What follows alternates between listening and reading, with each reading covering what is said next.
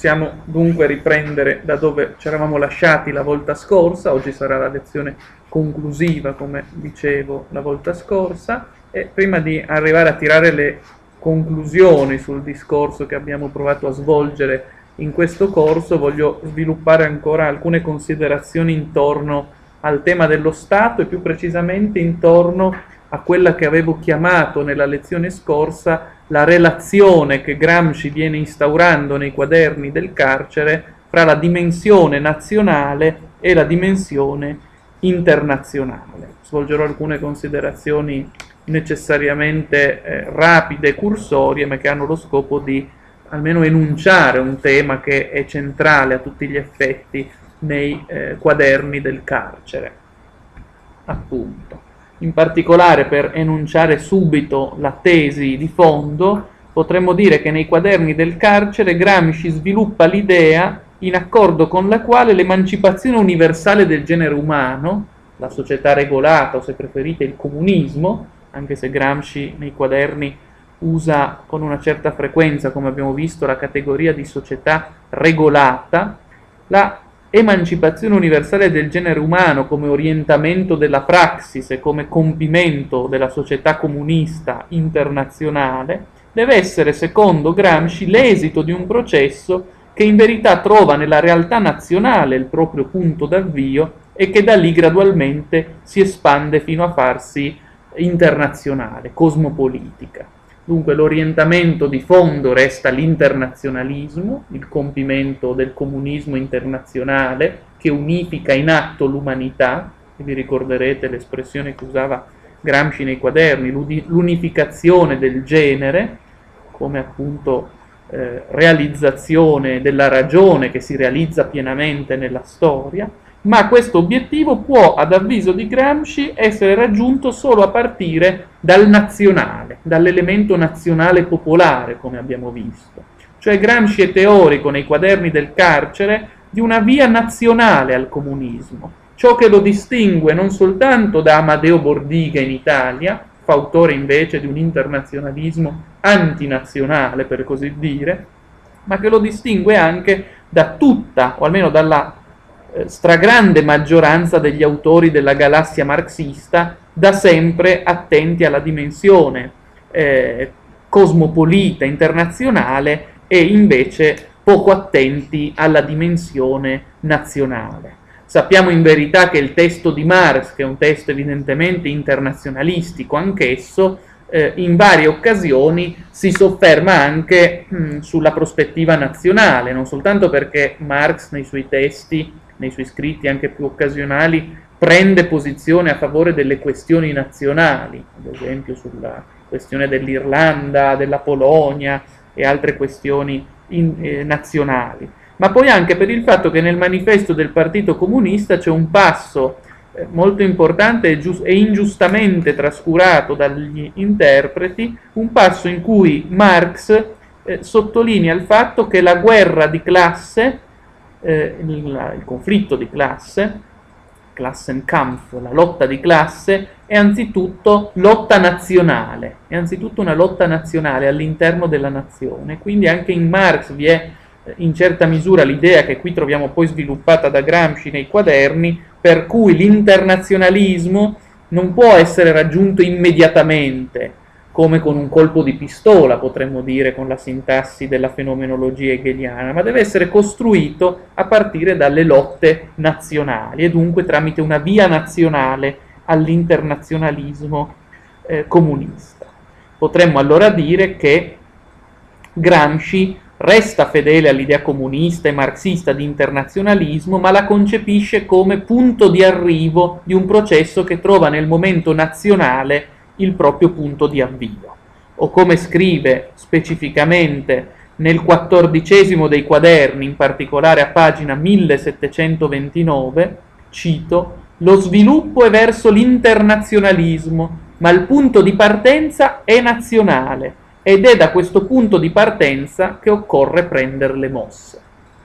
Lo sviluppo è verso l'internazionalismo, ma il punto di partenza da cui occorre prendere le mosse resta ineludibilmente nazionale. Pagina 1729. Per questa via, tramite una vera e propria rivoluzione del codice marxista, rivoluzione che deve affiancarsi, come abbiamo cercato di mostrare nel nostro corso, a molte altre rivoluzioni teoriche che Gramsci compie nei quaderni,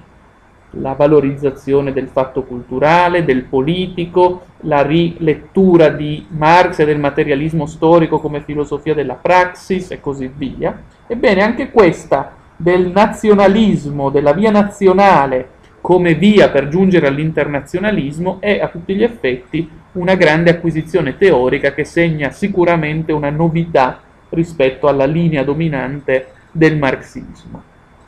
L'internazionalismo del marxismo ortodosso non viene quindi abbandonato, esso resta anzi, come abbiamo detto, eh, il telos dello sviluppo. Lo sviluppo è verso l'internazionalismo, dice Gramsci. Non viene abbandonato, ma piuttosto viene dialetticamente mediato dal nazionale.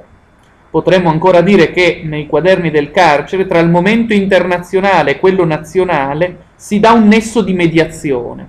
tale per cui il secondo, cioè il momento internazionale, viene a porsi come esito di un processo ritmato da sforzi e da lotte che trova il suo punto di avviamento nel primo, cioè nel momento nazionale, e dunque nella concreta vita nazional popolare della massa in cui operano gli intellettuali e il moderno principe. Per queste ragioni, come abbiamo detto, Gramsci decide di percorrere nei quaderni del carcere la via della ricognizione nazionale, studiando la cultura nazionale popolare italiana proprio per fondare eh, in Italia il comunismo, la via nazionale al comunismo.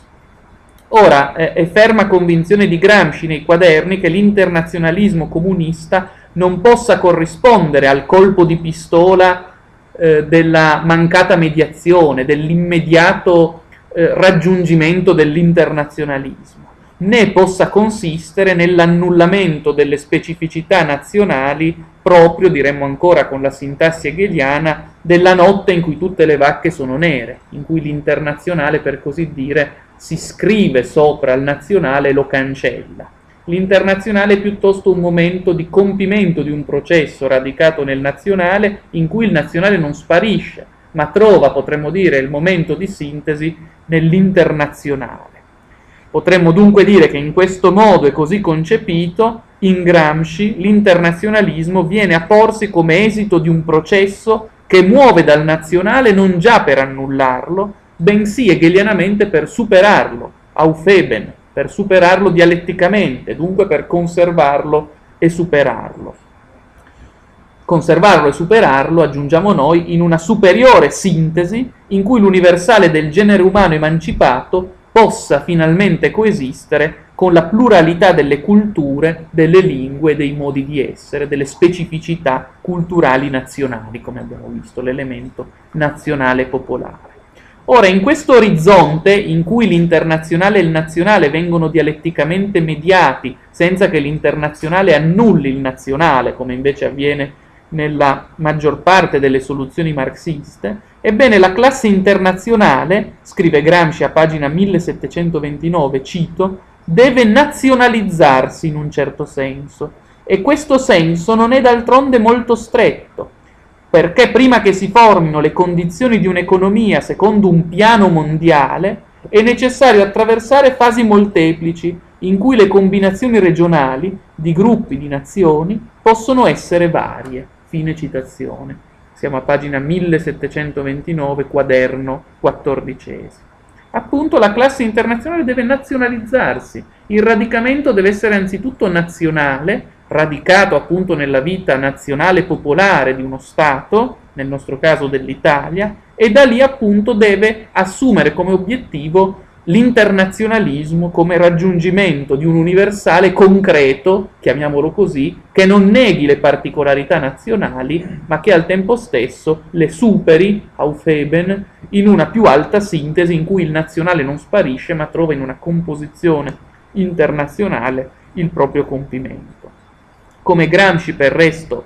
del resto ama dire, in particolare a pagina 284 dei quaderni, citando André Gide, si serve meglio l'interesse generale quanto più si è particolare, quanto più cioè si riesce a prendersi cura del proprio particolare, nel nostro caso della realtà italiana di cui siamo abitatori, tanto più diventa poi possibile anche servire, diciamo così, l'idea internazionale del comunismo realizzato. Si serve meglio l'interesse generale quanto più si è particolare. Certo Gramsci non declina la propria prospettiva nazionale in un bieco nazionalismo senza senso universale. E anzi mutua da Goethe la distinzione cardinale fra nazionale e nazionalismo, richiamandosi naturalmente all'idea del nazionale e respingendo invece eh, senza mediazione possibile l'idea del nazionalismo, che potremmo dire la nazione pensata conflittualmente rispetto alle altre, ma poi anche senza mediazione possibile con l'universale. Ecco, pensando appunto alle nazioni, questo nazionalismo respinto da Gramsci, come conflittuali fra loro e come incomponibili in una sintesi che le lasci essere come nazioni e insieme in un riconoscimento reciproco. Pensiamo ad esempio, per fare un esempio tra i tanti, al modello spengleriano del tramonto dell'Occidente in cui le culture e le nazioni sono incomunicanti fra loro, non danno possibile eh, spazio a una sintesi di eh, comunicazione fra le nazioni stesse. Ora, proprio per questi motivi, e dunque pensando una via nazionale al comunismo insieme facendo valere un uso emancipativo e progressivo del concetto di nazione, Gramsci è perciò stesso costretto a coniare nei quaderni un nuovo lessico, un lessico cioè assente nella tradizione internazionalista del marxismo. Ripeto che Gramsci media fra loro nazionale e internazionale e specifico anche che il concetto di nazione in Gramsci, ça Sandir, viene utilizzato in valenza progressiva ed emancipativa, come via dello sviluppo del comunismo, e dunque Gramsci ci risveglia anche dall'odierno sonno dogmatico in cui oggi, 2014, siamo abituati a pensare che il concetto di nazione sia inequivocabilmente regressivo, addirittura sia un concetto oltranzista, laddove invece Gramsci ci insegna a pensare il concetto di nazione nella sua valenza emancipativa e tesa all'universalismo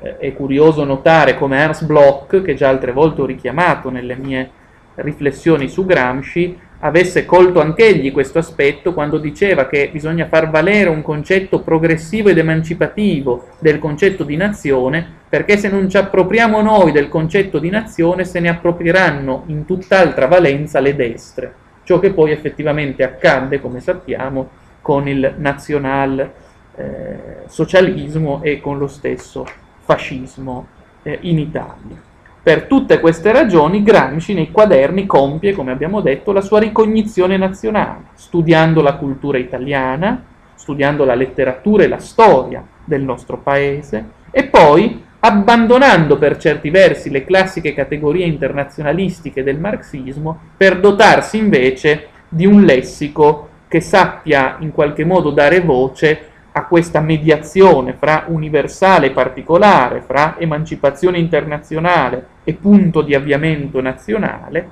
categorie come ad esempio quella di popolo massa, pagina 452 dei quaderni, popolo nazione, pagina 1505 dei quaderni, che appunto sono categorie che eh, non solo non sono presenti nella tradizione lessicale e concettuale del marxismo, ma che anzi per molti versi appaiono francamente inaccostabili e incompatibili con quella tradizione. La stessa idea di una volontà collettiva nazionale popolare che ampia parte svolge nei quaderni del carcere sembra eh, diffico- difficile da eh, riportare al tradizionale lessico eh, marxista. Per chi avesse interesse su questo tema rimando anche al bel saggio di Izzo, Nazione e cosmopolitismo nei quaderni del carcere, uscito nel 2008, eh, e rimando anche al testo, anch'esso un saggio molto interessante di Suppa, Nazionale e internazionale, forme dell'egemonia in Gramsci del 2008 anch'esso, dove appunto si riflette, sia pure con prospettive diverse, esattamente su questo tema della eh, necessità nel pensiero di Gramsci di mediare fra loro l'universale eh, dell'internazionalismo e il particolare della nazione, o appunto, come dicono i quaderni, il punto, eh, l'orientamento resta internazionale, ma il punto di partenza è schiettamente nazionale.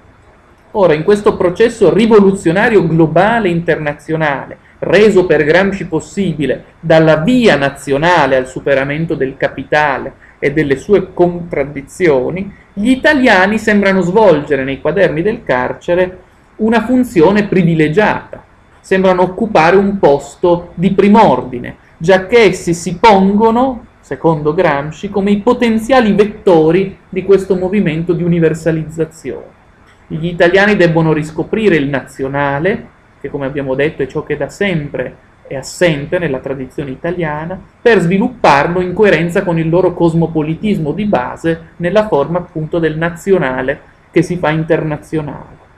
Si tratta di un dispositivo di pensiero che sembra trovare entro certi limiti nel Fichte dei discorsi alla nazione tedesca il proprio archetipo, giacché anche Fichte aveva pensato la nazione tedesca come eh, portatrice di una missione storica universale, quella di emancipare l'umanità tutta da un punto di vista universalistico, no? i tedeschi svolgevano nella, nel testo fictiano del 1808 la funzione, diciamo così, di algoritmo in grado di tradurre il particolare nell'universale, di assumere cioè come proprio obiettivo nazionale l'emancipazione tout court del genere umano e quindi rendendo possibile l'universale stesso. Ora Gramsci, secondo un modo di pensare che sembra per certi versi accostabile a quello dei discorsi alla nazione tedesca di Fichte da questo punto di vista, è convinto che solo gli italiani, in forza della loro storica tendenza al cosmopolitismo, peraltro tendenza privata dalla mediazione nazionale, come abbiamo detto, potranno trasformare l'interesse nazionale in interesse umano universale.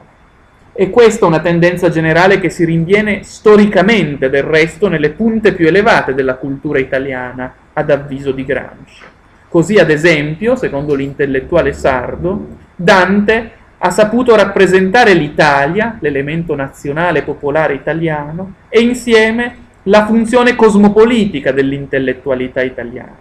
Ancora Machiavelli, autore come abbiamo visto di riferimento costante per Gramsci, ha saputo nelle sue opere intrecciare fecondamente un punto di vista nazionale e popolare con una prospettiva schiettamente europea. E allora scrive Gramsci nel quaderno diciannovesimo, pagina 1988, cito,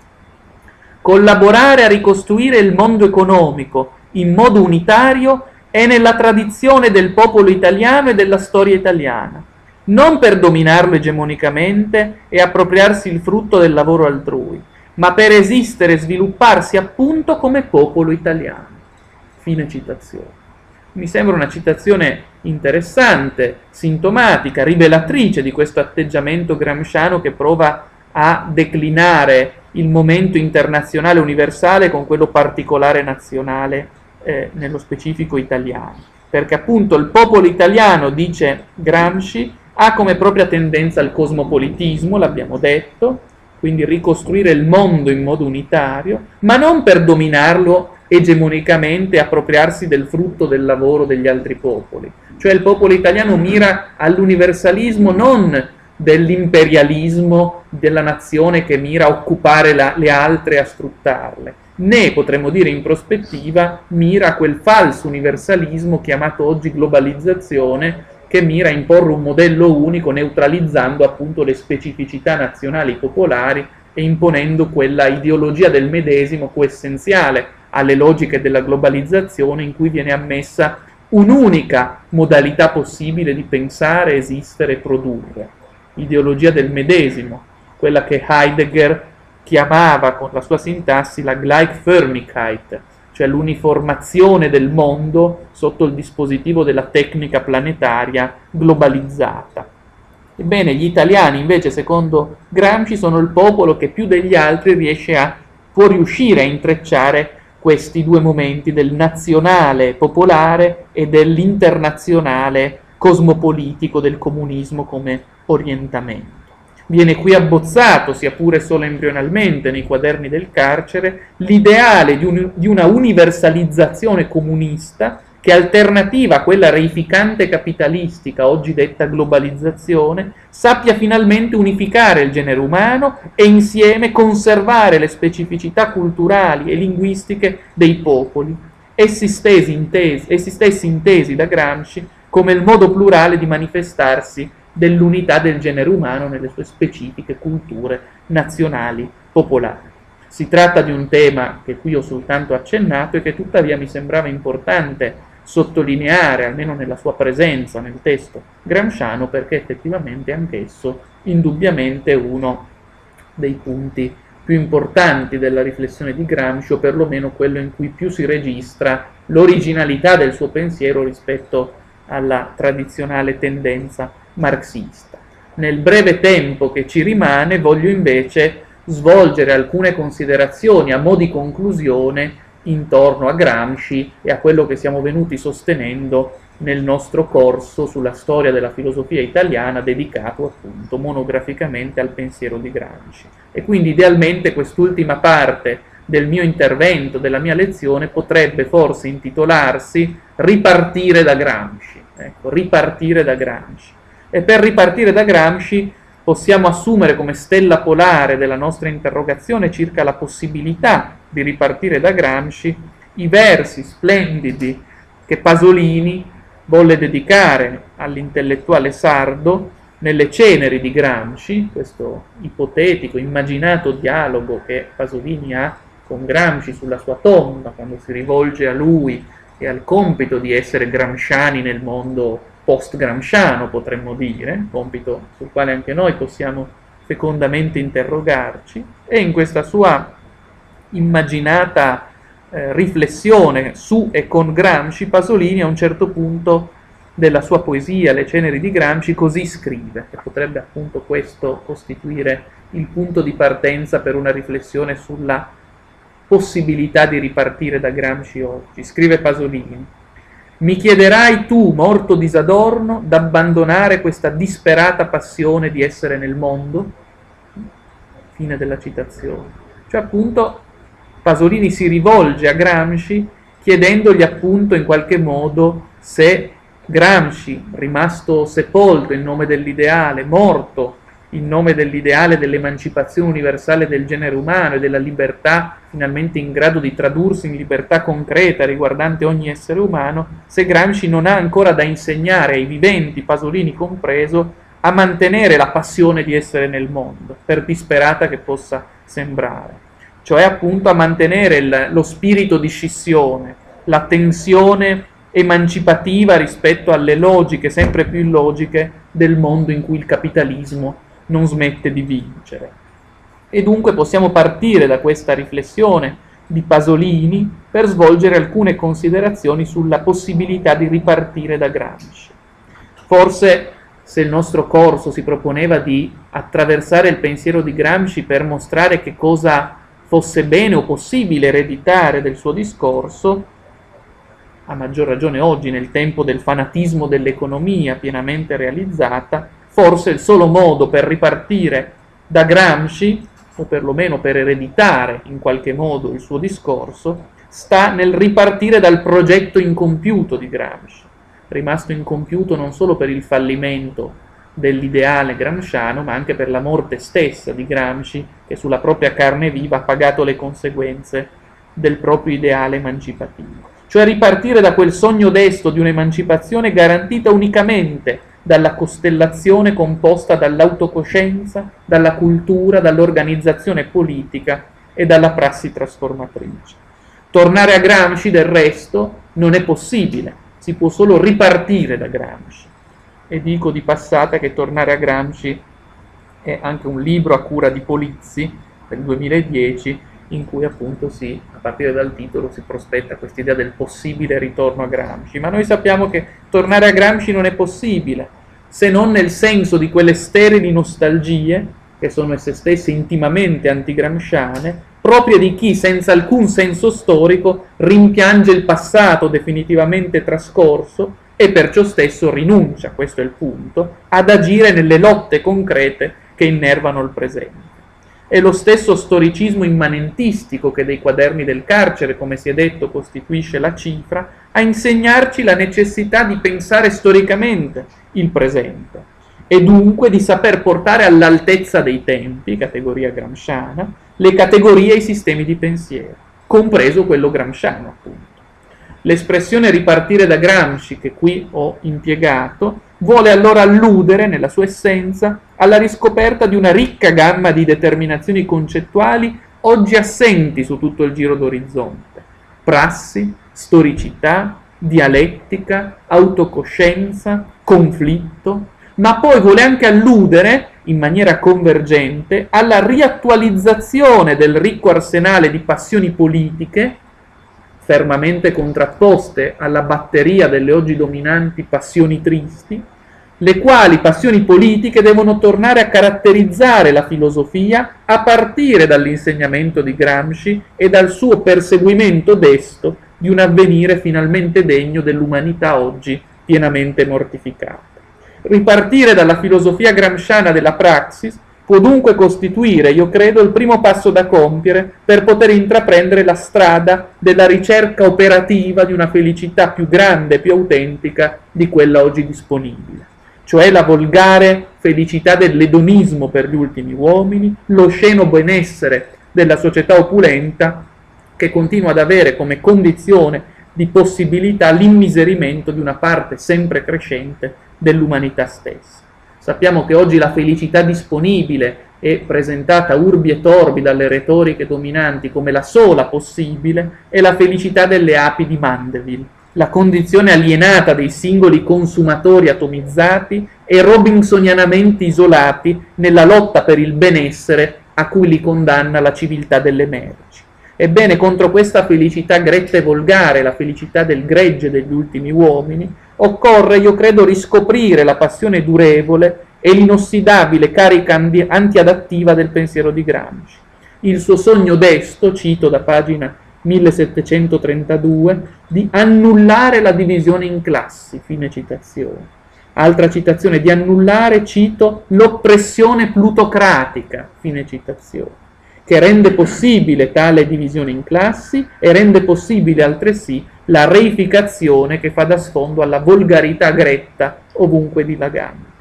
Occorre pertanto più che mai oggi, nel tempo della miseria, direbbe Hölderlin, tornare a far splendere l'ideale, rimasto temporaneamente sepolto sotto le macerie del muro di Berlino, di un'umanità che sia fine a se stessa, sottratta cioè alla prosaica logica della produzione autoreferenziale e al cattivo infinito della crescita illimitata e fine a se stessa. E questo di modo che la coesistenza tra gli uomini, che oggi è incardinata sul principio che Kant chiamava della insocievole socievolezza, cioè il principio dell'egoismo universale, pudicamente chiamato globalizzazione oggi, cioè l'universalizzazione cosmopolitica dell'egoismo acquisitivo,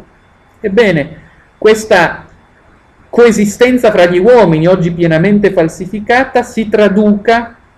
un po' alla volta, tramite l'agire appassionato, in una democrazia reale che, come scriveva Gramsci sull'unità del 20 luglio 1924, cito, non sia soltanto nelle forme e nelle apparenze, fine citazione, ciò che invece oggi sembra essere eh, il concetto di democrazia, apparente più che reale, formale più che concreto. Ereditare Gramsci e ripartire dal suo sentiero interrotto significa allora, io credo, riscoprire la passione durevole del conflitto contro il capitale in difesa dell'umanità offesa. Significa assumere il telos del pensiero e dell'azione nell'emancipazione del genere umano, inteso universalisticamente come soggetto uno e indiviso che esiste nella pluralità delle culture e delle lingue, liberandolo dalla dittatura dell'economia e dai rapporti di forza classisti che continuano a essere ovunque dominanti. Ereditare Gramsci e da lui ripartire significa allora riscoprire il senso della dissidenza e dell'indocilità ragionata, di modo che lo spirito di scissione torni a costituire una prassi condivisa, che sia cioè in grado di porre in essere un nuovo campo di lotta per attuare una vera riforma intellettuale e morale e creare dunque, sia pure molecolar- molecolarmente, un'egemonia alternativa rispetto a quella del pensiero unico planetario. Lo spirito di scissione e la passione della dissidenza potranno allora diventare, tramite un recupero consapevole di Gramsci, una strategia culturale insieme politica, che sia finalmente tesa a creare un nuovo fronte comune dell'opposizione ragionata alla omologazione di massa della civiltà dei consumi, che appunto si lascia bene inquadrare come il gregge amorfo degli ultimi uomini, i quali, come insegna il Nietzsche di Così parlò Zarathustra, tutti vogliono e pensano le stesse cose, neutralizzando in partenza ogni diritto alla differenza e ogni anelito di riconoscimento, di giustizia e di eguaglianza.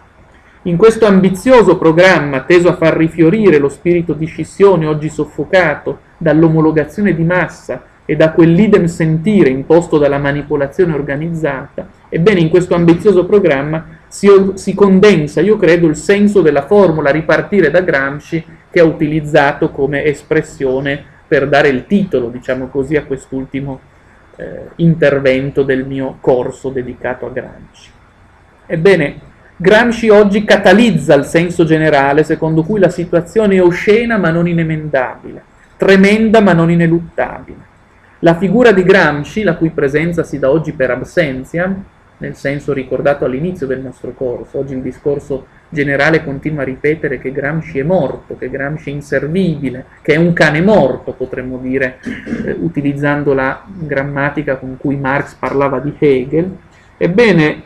la presenza di Gramsci si innalza oggi a sineddoche delle due determinazioni irrinunciabili del rifiuto incondizionato del presente compiutamente alienato e presentato come destino inemendabile e della ricerca di un riscatto per le offese non redente che si sono accumulate nella storia e che in questo scorcio del nuovo millennio, contraddistinto dalla morte e dell'ideale e della comunità, sembrano aver raggiunto il loro grado massimo, la loro massima intensità.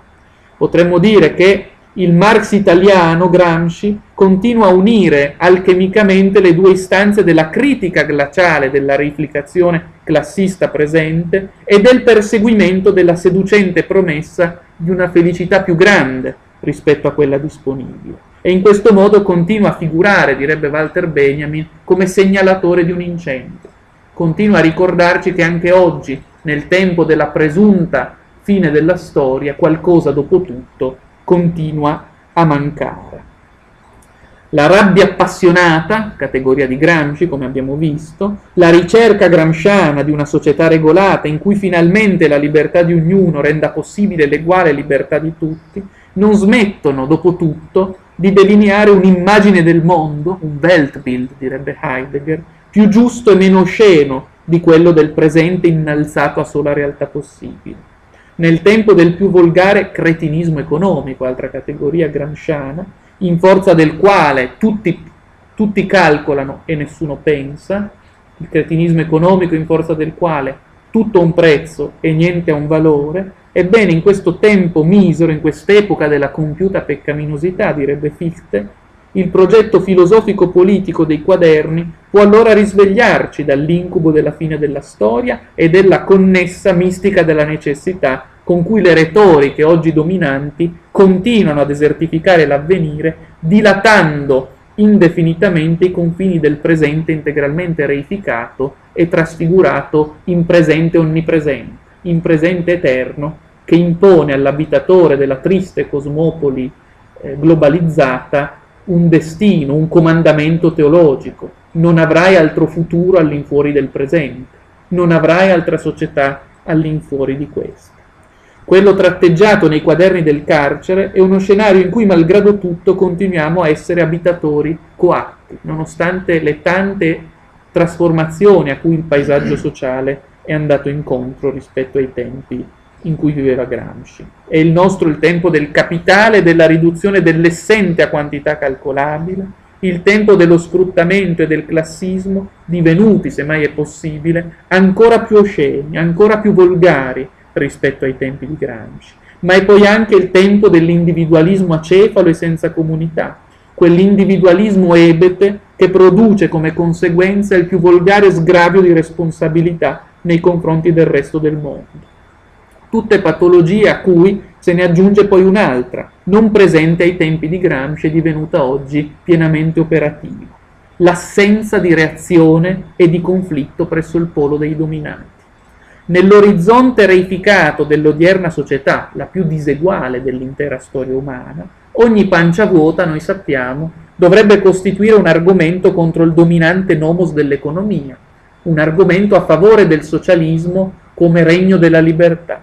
E invece, anche al netto dell'ultima sconvolgente e tellurica crisi, quella avviatasi nel 2007, si assiste sconcertati alla persistenza generalizzata di una folle fede, anche da parte di chi trae solo svantaggi dall'ordine dominante, una folle fede nel sistema dell'irrazionalità dilagante, quel sistema dell'economia di mercato che continua a produrre tragedie nell'etico, direbbe Hegel, e che viene continuamente elevata a sumum bonum dalle omelie neoliberiste divenute pensiero unico.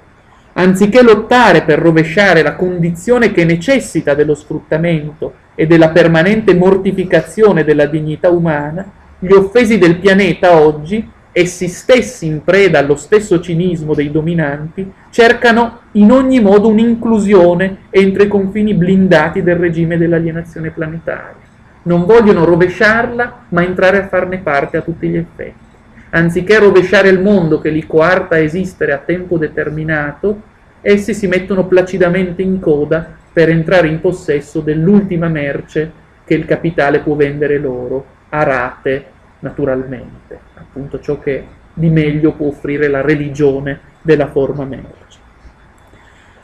Quello che abbiamo identificato con il cuore teorico della riflessione gramsciana come il nucleo dei quaderni del carcere, la defatalizzazione dell'essente operata dalla filosofia della praxis, deve allora tornare a costituire il fondamento di ogni progetto che miri non solo a ripartire da Gramsci e ereditarne il messaggio, ma di più a riaprire un momento dialettico di conflitto da parte dei dominati oggi indisponibili. La filosofia della praxis non smette appunto di insegnarci che cifra dell'essente sono la prassi e la storicità, e che dunque il mondo grande e terribile, come lo chiama Gramsci, non è un cristallo intrasformabile a cui occorre adattarsi cadavericamente, ma è piuttosto un processo in atto. La realtà è un divenire, diceva Gramsci, appunto un processo che si evolve molecolarmente secondo il ritmo del tempo e del nostro agire, e che dunque nulla ha di eterno e di intrascendibile.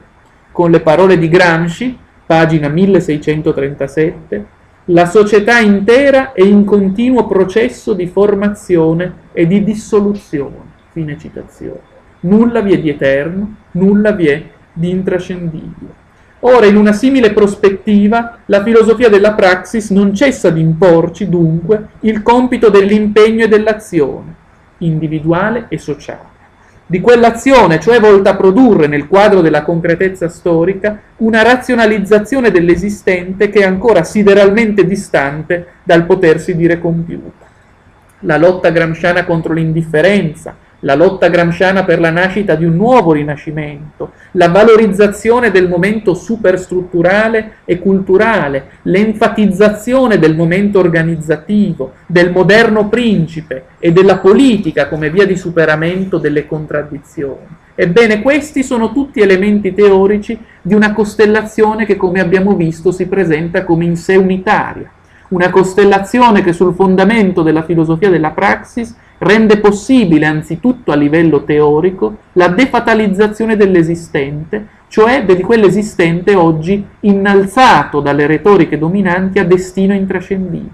a realtà inemendabile o ancora a natura già da sempre data, cui occorre adattarsi non perché sia in sé buona e giusta, ma semplicemente perché si presuppone non possa essere altro da ciò che in atto è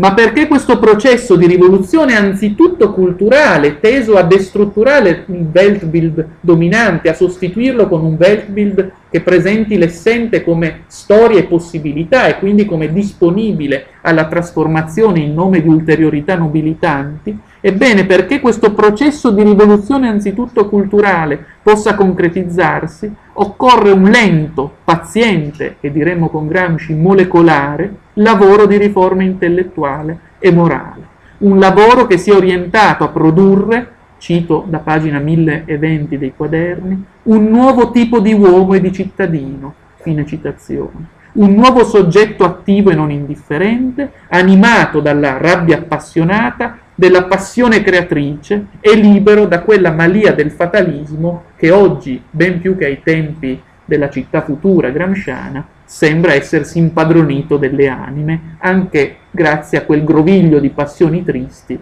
che prima ricordavo e che trovano nel disincantamento la propria matrice originaria. Occorre cioè ricostituire una social catena per dare vita a un soggetto sociale, uomo collettivo lo chiamano i quaderni a pagina 1331, che non può essere presupposto, ma che deve essere istituito, formato, organizzato dall'azione politica e dall'organizzazione culturale. Ed è per questo del resto che quasi avendo assimilato la lezione di Gramsci, il capitale lavora indisturbatamente, oggi più che mai, alla distruzione della scuola e degli istituti di formazione culturale, ridotti essi stessi a mere imprese eroganti debiti, crediti, abilità e competenze. E sinergicamente il capitale vincente lavora senza posa all'annichilimento della coscienza oppositiva e della politica. La politica oggi è svilita, come sappiamo, non soltanto a mera continuazione dell'economia con altri mezzi, ma anche a mera identità in atto di una destra e di una sinistra che al di là dei nomi opposti predicano a egual titolo la stessa realtà, il mercato come sovrano intrascendibile, la, l'adattamento alle logiche delle, dell'essente presente innalzato a destino ultimo e intrascendibile. Di conseguenza ereditare Gramsci e ripartire dal suo progetto incompiuto significa oggi più che mai ripartire dalla cultura e dunque ripartire dalla lotta per la formazione di un'egemonia culturale che sappia risvegliare le coscienze, oggi manipolate e rese ignare cultrici della loro stessa servitù. Significa lottare per un'egemonia che sia alternativa a quella del pensiero unico politicamente corretto e della sua monotona glorificazione dell'esistente innalzato a sola realtà possibile. Oggi gli individui, dicevo, il polo dei dominati, costituisce un polo meramente passivo, ciò che segna una vera e propria novità rispetto ai tempi di Marx di, e di Gramsci. Se ai tempi di Gramsci si scorgeva la possibilità che i, che i dominati non fossero più subalterni, oggi nel tempo del capitale assoluto pare che effettivamente i dominati siano insieme dominati e subalterni cioè dominati anche sul piano superstrutturale, avendo essi stessi metabolizzato la stessa immagine del mondo offerta dai dominanti, immagine del mondo che prevede il dominio dei dominanti e l'illimitata schiavitù dei dominati, essi stessi, come dicevo, cultori della loro stessa servitù. Qui sarebbe opportuno forse intrecciare categoria, le categorie di Gramsci con la categoria di, eh, appunto di servitù volontaria di La Boétie, la servitù volontaria, cioè quell'oscura passione con cui gli uomini coltivano più o meno consapevolmente il loro stesso asservimento, essendo essi stessi innamorati in qualche modo del servire, della servitù. Ora, Ripartire da Gramsci e dalla filosofia della praxis, per tutte le ragioni che abbiamo provato ad adombrare, significa metabolizzare la visione gramsciana dell'essente come possibilità e del presente come storia, e dunque significa reagire incondizionatamente alla duplice dinamica di naturalizzazione del sociale e di fatalizzazione della storia, prodotta e sempre riprodotta dall'egemonia del pensiero unico. Il presente, Gramsci docet, non corrisponde a una realtà naturale, essendo invece il prodotto storicamente determinato dell'agire umano e in quanto tale, contro i pregiudizi più radicati, essendo passibile di trasformazione ad opera del libero agire umano. Uno dei più grandi errori che avvengono nella coscienza comune, complici anche le prestazioni ingannatorie della manipolazione artatamente gestita dall'industria culturale, consiste nel credere che l'essente sia astorico e intrasformabile, naturale appunto, qualcosa a cui adattarsi in quanto non buono e giusto, ma semplicemente dato e non passibile di trasformazione. Come dice Gramsci a pagina 1760, quaderno quindicesimo, uno degli idoli più comuni è quello di credere che tutto ciò che esiste è naturale esista. Fine citazione. Eh, appunto, naturalizzare anzitutto nella coscienza, fatalizzare la realtà storica sociale, pensandola come destino già da sempre dato a cui adattarsi. Ora la filosofia della praxis, lo sappiamo, ha come obiettivo teorico primario esattamente la destrutturazione di tale idolo comune, come lo chiama Gramsci, e la sostituzione di questo idolo comune con la prospettiva secondo cui l'essente è di volta in volta il risultato mai definitivo e dunque sempre trasformabile dell'agire umano che si dipana nel ritmo storico. Per questo, ancora una volta, ereditare Gramsci significa assimilare la sua soggettivazione dell'oggettivo. Pagina 1138 fare diventare soggettivo ciò che è dato oggettivamente, fine citazione. Intendendo cioè l'oggetto, sulla linea delle tesi su Feuerbach rilette come fondamento della filosofia della praxis, intendendo l'oggetto non come datum e come presenza a cui adattarsi, bensì come oggettivazione storica in cui il soggetto si è storicamente oggettivato mediante la prassi e che in quanto tale nulla ha, ripeto, di definitivo e di eterno. Di qui appunto uno dei principali insegnamenti che dobbiamo trarre da Gramsci e che Gramsci non cessa di consegnarci nel tempo del disincantamento e della rassegnazione universale, cioè appunto l'importanza della necessità di ereditare la passione durevole della lotta e dell'opposizione a un mondo che può ben dirsi ancora sideralmente distante dall'essere permeato dalla razionalità un mondo cioè in cui ingiustizia e sfruttamento sono elementi dominanti nell'esistenza della società e insieme vengono vissuti come inemendabili e coessenziali all'essere al mondo dell'uomo. Da vent'anni a questa parte, come sappiamo, in seguito al transito dal marxiano sogno di una cosa all'incubo dell'end of history, Berlino, 9 novembre 1989, il capitale non ha smesso di inanellare un trionfo dopo l'altro. Nel regime dell'odierno capitalismo assoluto, con il suo spettacolo ignobile di una violenza che non trova risposte, che viene vissuta come coessenziale all'ordine del mondo, la riproduzione del sistema è per la prima volta interamente nelle mani dei dominanti. Gli ultimi costituiscono, come già ho detto, un polo meramente passivo configurandosi con la sintassi di Gramsci come dominati e insieme subalterni. Dal canto suo, potremmo dire ancora ragionando con Gramsci oltre Gramsci, la lotta di classe in questo nuovo scorcio di millennio non è scomparsa, come ripetono le stanche e logore retoriche neoliberali. Semplicemente la lotta di classe oggi è gestita unilateralmente dal capitale contro i dominati, non più coscienti di sé e del loro ruolo incapaci dunque di contrastare un nemico che non ha smesso di vincere e che vince tanto più quanto non incontra resistenza. Marx docet, il capitale se non incontra resistenze nella società si prende tutto, l'intera vita lavorativa, l'intero ambito simbolico, l'intera coscienza. Si compra le anime oltre che i corpi. In assenza di una risposta da parte degli offesi, la lotta di classe si è oggi riconfigurata così mi piace dire, come massacro di classe, massacro di classe condotto dai dominanti ai danni dei subalterni, come insegnano peraltro le tragiche vicende degli ultimi anni, che sono anni di lacrime e sangue. Ancora una volta, se riprendiamo quanto Gramsci scriveva sull'ordine nuovo dell'11 marzo del 1921, la storia non ha smesso di insegnare, continua però a non trovare scolari, continua però a non trovare scolari il conflitto capitale-lavoro continua a essere centrale e non di meno viene vissuto questo conflitto come inesistente, come se fosse la naturale legge di evoluzione della società, come se fosse il cosmos, per usare la categoria tutt'altro che neutra che veniva impiegata da von Hayek per presentare l'odierno ordine storico e sociale, naturalizzato appunto e trasfigurato in cosmos.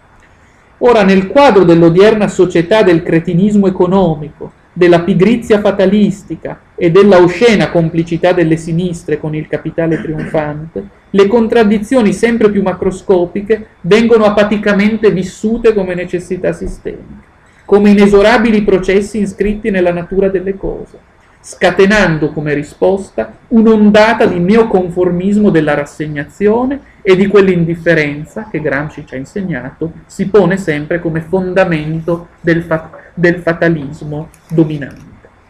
Ora, l'esigenza non negoziabile del riscatto dalla miseria è sempre condizionata dal senso della possibile redenzione. Si lotta contro il nemico quando si presuppone di poter lottare e magari vincere contro il nemico. Se, come oggi accade, si metabolizza l'immagine dominante per cui il nemico non può essere sconfitto e di più non è un nemico ma è l'ordine naturale delle cose, allora viene meno la fatica del conflitto. Per questo negli ultimi vent'anni la strategia del capitale è consistita nella rimozione forzata del senso della possibile rettifica dell'ingiustizia. E questo in modo che le contraddizioni e la miseria potessero essere passivamente subite come condizione naturale e fisiologica, senza mai andare a risvegliare la rabbia appassionata e le importune fantasie politiche della trasformazione. Potremmo quindi dire che quando, come oggi accade, la possibilità della vittoria è annichilita in partenza, si spegne ogni possibile conflitto. Si subiscono passivamente gli attacchi di un nemico che non ha smesso di vincere e che si presenta di più come amico, come sola realtà possibile. Se, come oggi accade, non è contrastato, il capitale si impadronisce dell'intera giornata lavorativa di più si impadronisce della nuda vita degli individui, delle loro coscienze. Il senso dell'ingiustizia e di un'ira gravida di buone ragioni, ciò che Gramsci chiamava rabbia appassionata, ammutolisce nella mestizia solitaria di chi, sapendosi a prioristicamente impotente, non intraprende nemmeno la fatica del conflitto. Costui vive con apatica indifferenza e con ebete rassegnazione la condizione che lo vede dominato e che egli stesso percepisce come data e dunque come intrasformabile. La muta sofferenza degli esiliati dal sistema resta perennemente disinnescata.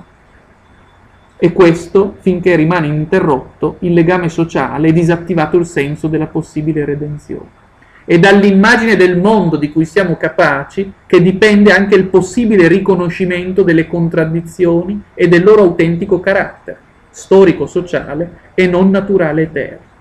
quando, come oggi accade su tutto il giro d'orizzonte, venga percepita all'interno di un'immagine del mondo di ordine fatalistico e destinale, l'ingiustizia, vuoi anche nell'odierna forma della summa iniuria globale, cessa di essere tale, cessa di essere un'ingiustizia. Viene semmai percepita come un semplice fenomeno fra i tanti, fisiologico, naturale e dunque né criticabile né trasformabile viene percepito come un fenomeno dato e quindi come tale che chiede di essere semplicemente registrato realisticamente, da cui la fortuna dei nuovi realismi che avanzano. E invece solo nel quadro di un Weltbild tale per cui l'ingiustizia sia intesa come esito di un processo storico e dunque come un'oggettivazione della praxis, che si può avvertire l'ingiustizia stessa come emendabile ad opera di quell'agire che l'ha posta in essere, come rettificabile dunque per mezzo di un fare che sia concertato e si riveli in grado di, designa- di disegnare alternativamente l'esistente. È del resto solo in un simile quadro che può aprirsi un ragionevole spazio per una politica che finalmente in grado di tradurre in atto le decisioni degli uomini non si limiti, come oggi accade, a ratificare le scelte anonime, impersonali e soprattutto insindacabili di un mercato ipostatizzato in figura quasi teologica. Io lo chiamo monoteismo del mercato personalmente, a caratterizzarne appunto il tratto spiccatamente teologico e eh, autonomo rispetto all'agire e al pensiero umano. Oggi la retorica ovunque trionfante dell'immodificabilità dell'esistente finisce sempre più per renderlo tale. E questo secondo una micidiale dialettica tale per cui il fatalismo dello spettatore disincantato rende fatale la morfologia del reale, trasfigurata in destino irredimibile. Come sapeva Gramsci, è la nostra indifferenza a rendere poi fatale l'ordine delle cose. Se noi pensiamo che il mondo sia intrasformabile, rinunciamo ad agire in esso ed esso si fa intrasformabile. Quanto più stabile e irreversibile si ritiene che sia una situazione storica, tanto più essa lo diventa effettivamente. Ragion per cui oggi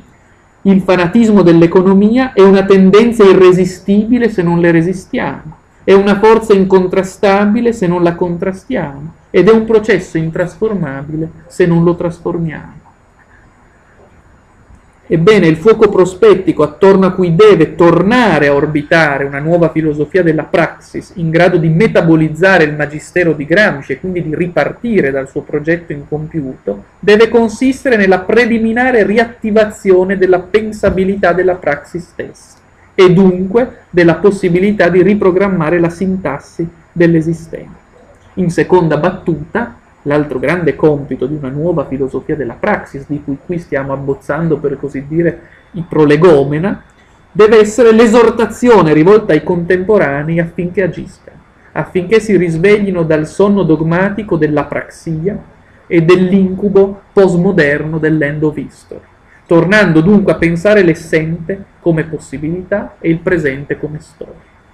Gramsci ci insegna, continua ad insegnarci a riscoprire il senso della storicità, il grande rimosso dell'epoca schiusasi con il 1989, storicità a sua volta concepita come il solo luogo nel quale sia possibile comprendersi come individui e come soggetti collettivi, ma poi anche come il teatro dell'ininterrotto sforzo della ragione di realizzarsi pienamente, diventando sempre più autocosciente, sempre più libera. Per questo ripartire da Gramsci vuole anche dire tornare a storicizzare la realtà e dunque a pensare il presente come possibilità e come storia e dunque a riaprire il futuro, oggi desertificato dalle logiche del presente onnipresente, di modo che sia possibile, anzitutto a livello immaginativo, tornare a lottare per trasformare insieme l'esistente facendo della storia un processo ininterrotto e indefinito di liberazione e di allargamento dell'autocoscienza.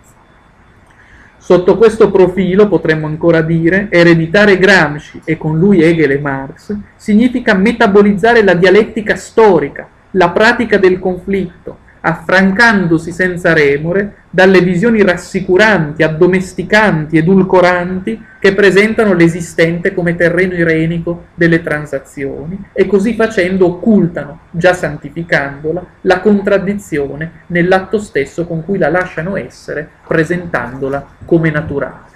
Defatalizzando l'esistente, come sappiamo, la filosofia della praxis fa balenare l'idea di una redenzione possibile, e di un superamento delle ingiustizie dilaganti affidato esclusivamente alla libera prassi della social catena umana, dell'uomo collettivo. Solo così possono oggi, nel tempo delle fantasie politiche mutilate, tornare a essere praticabili anzitutto a livello immaginativo il conflitto e l'opposizione ragionata al capitale il superamento dell'integralismo dell'economia resta, in termini quasi kantiani potremmo dire, l'uscita dallo stato di minorità di cui siamo noi stessi responsabili. In quanto creazione storica della praxis, esso può essere criticato teoreticamente e sovvertito praticamente, per usare la sintassi delle marxiane Thesen su Feuerbach. La pensabilità della trasformazione possibile, Gramsci docet, è precondizione trascendentale per la concreta opera trasformativa.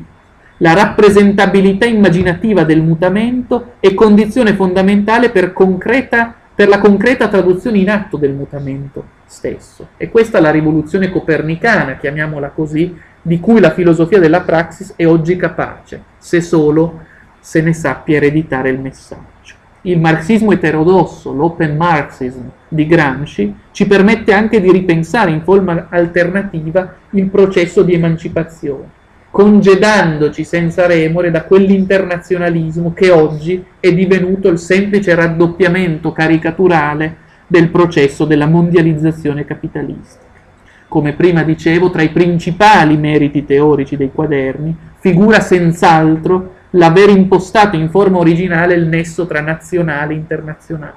intendendo l'internazionalismo dell'emancipazione realizzata come esito di un processo che trova nel nazionale popolare la propria necessaria partenza, il proprio punto di avvio. La via per raggiungere il cosmopolitismo dell'umanità emancipata trova per Gramsci, come si è detto, il proprio ineludibile punto di avviamento nel radicamento nazionale. E dunque nella lotta contro il movimento internazionale che neutralizza l'elemento delle culture, delle nazioni e della vita nazionale popolare della globalizzazione, cioè di quel cattivo universalismo, potremmo chiamarlo così, che viene vissuto dalle anime belle come, fintame, come multiculturale, aperto, eh, ospitale di possibilità, laddove invece la globalizzazione da un punto di vista gramsciano si lascia qualificare come internazionalismo senza momento nazionale, come finto multiculturalismo che in realtà riconduce tutte le culture nel monoculturalismo del mercato come unica forma simbolica, in realtà intimamente asimbolica, consentita. Ora la declinazione gramsciana del nesso dialettico fra nazionale e internazionale può fecondamente anche costituire una preziosa risorsa simbolica per pensare criticamente e agire conseguentemente al cospetto dell'odierno ordine spoliticizzato con dominio assoluto del capitale finanziario, ciò che viene pudicamente chiamato oggi Unione Europea. La neutralizzazione della volontà nazionale popolare e di quel pur contraddittorio primato della politica sull'economia che era tipico dello stato, della stagione dello Stato sovrano e dello ius publicum europeo, ha costituito, come sappiamo, un passaggio obbligato per la spoliticizzazione dell'economia e per l'imporsi dell'odierna dittatura del finanzcapitalismo, come l'ha chiamato Luciano Gallini. Lungi dal realizzare il sogno kantiano del fedus pacificum e dell'attuazione di rapporti tra popoli liberi e uguali, la creazione dell'Unione Europea ha posto in essere, come tragicamente sappiamo, il più perverso rovesciamento di quel nobile ideale. L'Unione Europea corrisponde, avrebbe detto Gramsci, a una rivoluzione passiva, dunque affine nella sua logica al fascismo e all'americanismo una rivoluzione passiva con cui i dominanti, dopo il 1989, dopo aver rimosso il limite sovietico, il limite che l'Unione Sovietica, pur nelle sue contraddizioni, sapeva porre contro il capitale, rimosso quel limite dopo l'89 i dominanti hanno stabilizzato il nesso di forza capitalistico, rimuovendo quell'ultima forza ancora in grado di contrastarlo, lo Stato sovrano nazionale comprimato del politico sull'economico. Si è trattato, potremmo dire ancora con Gramsci, di una rivoluzione passiva, anche per il fatto che al pari di quella risorgimentale non ha visto l'attiva partecipazione delle classi subalterne. Di più, l'Unione Europea è rivoluzione passiva perché è stata attuata apertamente ai danni delle classi subalterne, non più rappresentate politicamente. La creazione del regime eurocratico, pudicamente chiamato Unione Europea, ha infatti provveduto a esautorare l'egemonia del politico, ha aperto la strada all'irresistibile ciclo delle privatizzazioni e dei tagli alla spesa pubblica, della precarizzazione forzata del lavoro e della riduzione sempre più netta dei diritti sociali. Ha imposto la violenza economica ai danni dei subalterni e dei popoli economicamente più deboli. Ancora con la sintassi di Gramsci, l'Unione Europea, oltre che rivoluzione passiva, si lascia forse inquadrare come cesarismo finanziario. Perché appunto oggi nell'Unione Europea esistente non politicamente ma solo economicamente come moneta unica, le decisioni, come sappiamo, vengono stabilmente prese non dai popoli e dalle democrazie, bensì da quegli enti sensibilmente sovrasensibili, avrebbe detto Marx, che non sono stati democraticamente eletti e che non possono essere democraticamente governati. Tramite il colpo di Stato eurocratico si sono trasferiti i poteri dei governi democratici a istanze prive di rappresentatività, non soggette ad alcun controllo da parte del popolo. Si è dunque così instaurata la sovranità assoluta dei mercati finanziari e si è prodotta un'autentica deriva oligarchica della democrazia. Ora, potremmo dire che l'odierna Unione Europea corrisponde non certo a un risveglio della storia, bensì, ancora con la sintassi di Gramsci, a una fase di ristagno della storia, al compimento di un capitalismo ormai assoluto, cioè pienamente compiuto e insieme sciolto da ogni limitazione e non più contrastato dal conflitto da parte degli offesi ridotti a polo puramente passivo. Ripartire da Gramsci significa, come già dicevo, riportarlo all'altezza dei tempi, saperne valutare concretamente la tenuta al cospetto della storia reale nel suo incessante svolgimento. Ciò significa allora acquistare coscienza del fatto che oggi, la lotta contro il capitale, la lotta a cui Gramsci ha dedicato la sua vita, deve anzitutto essere lotta contro l'Europa della finanza e della moneta unica, della precarizzazione e dello sfruttamento, della distruzione della dignità dei popoli e dei lavoratori. Con buona pace di una sinistra che, avrebbe detto ancora Gramsci, ferma alla fase tolemaica, utilizza la categoria dell'antifascismo permanente come alibi per non prendere parte nella lotta contro il capitale e contro la violenza economica, occorre più che mai oggi compiere, seguendo Gramsci, un esodo dall'attuale Unione Europea, ossia dal mercato finanziario che unifica solo a livello monetario il continente europeo, ipso facto rendendo possibile, tramite la moneta unica, le forme di oppressione e di dominio che erano state sventate nel 1945.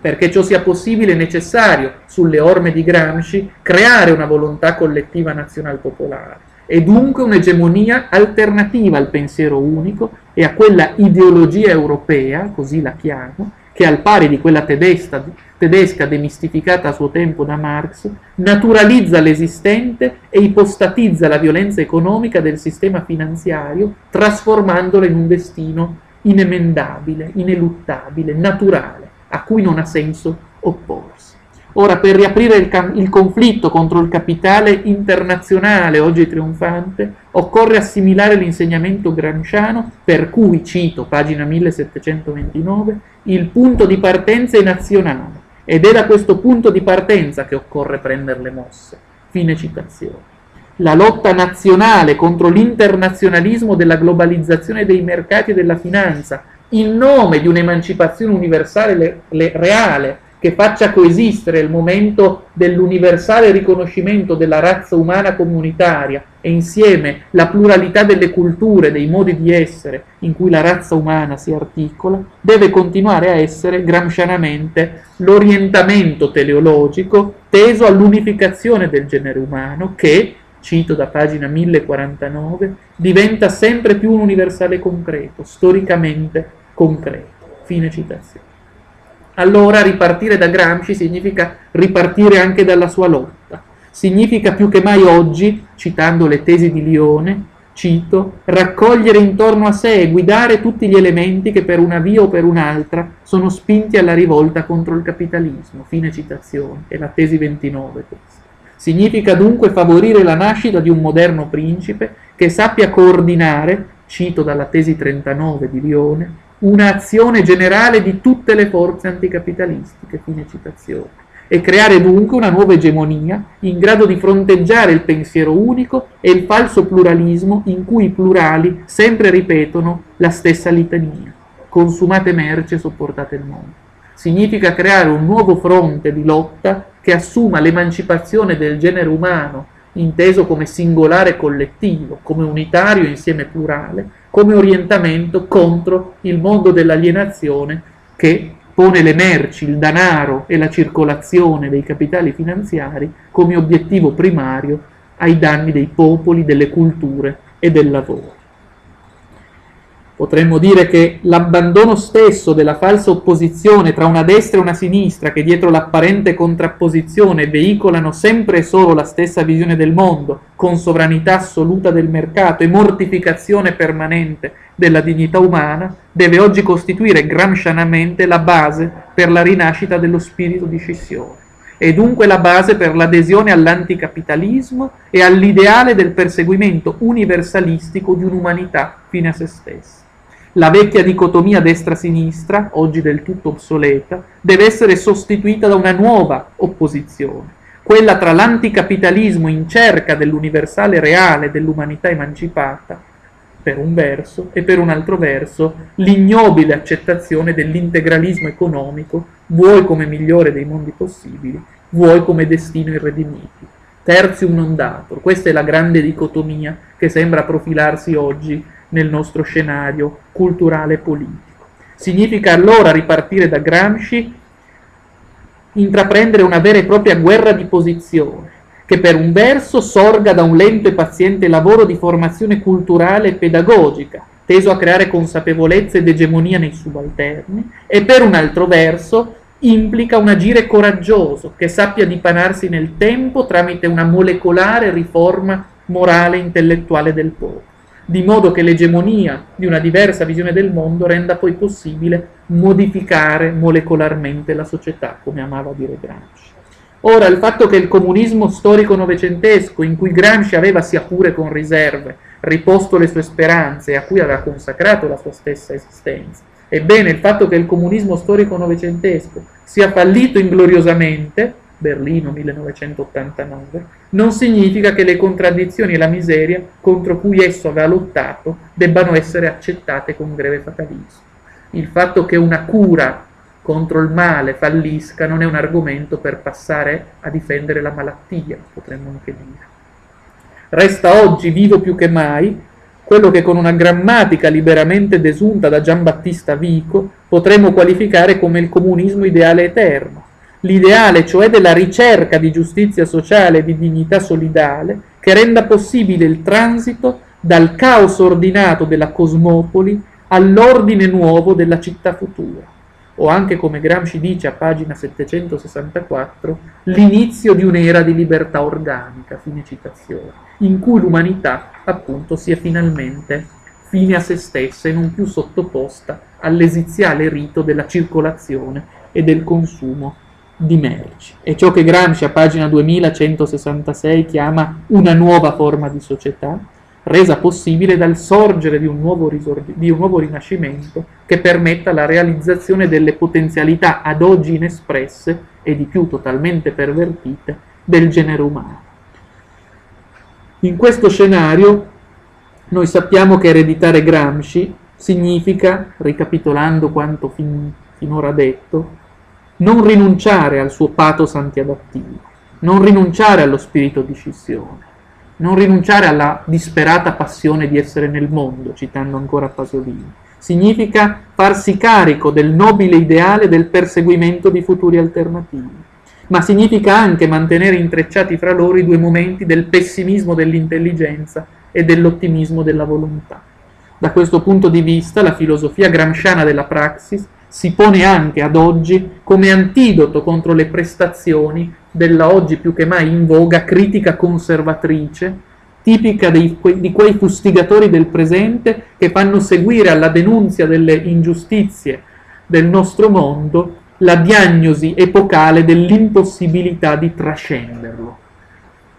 anestetizzando in questo modo la vis critica dell'oggetto criticato, riconoscendo quell'oggetto come intrasformabile. Un mondo dichiarato ingiusto ma intrasformabile finisce per produrre quella Weltbild di adattamento e di rassegnazione su cui già si è abbastanza eh, abbondantemente detto, cioè appunto critica conservatrice, eh, le Geremiadi sulla tecnica che continuamente ricorrono nell'odierno dibattito, tipiche di chi denunzia il mondo della tecnica come inautentico, alienato e insieme lo riconosce come intrasformabile, dunque producendo come esito non la rabbia appassionata, ma il disincantamento, il cinismo, l'abbandono ai degrionamenti. Ora, contro queste visioni oggi trionfanti della critica conservatrice, si pensi anche solo alle logore Geremiadi sulla tecnica degli epigoni di Heidegger, non solo italiani, Gramsci non smette di insegnarci che il momento della critica radicale dell'esistente e quello della prassi trasformatrice in vista dell'ulteriorità nobilitante non possono essere disgiunti, pena il precipitare in una delle molteplici formazioni ideologiche di santificazione del presente.